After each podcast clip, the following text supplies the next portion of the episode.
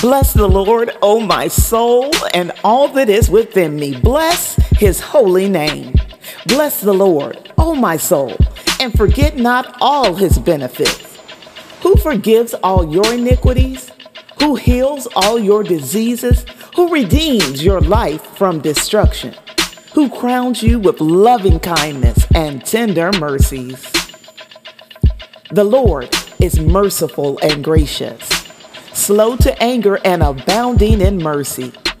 He will not always strive with us, nor will he keep his anger forever. He has not dealt with us according to our sins, nor punished us according to our iniquities. For as the heavens are high above the earth, so great is his mercy towards those who fear him.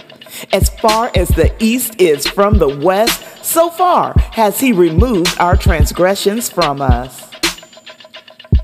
But the mercy of the Lord is everlasting to everlasting on those who fear him, and his righteousness to children's children, to such as keep his covenant, and to those who remember his commandments to do them.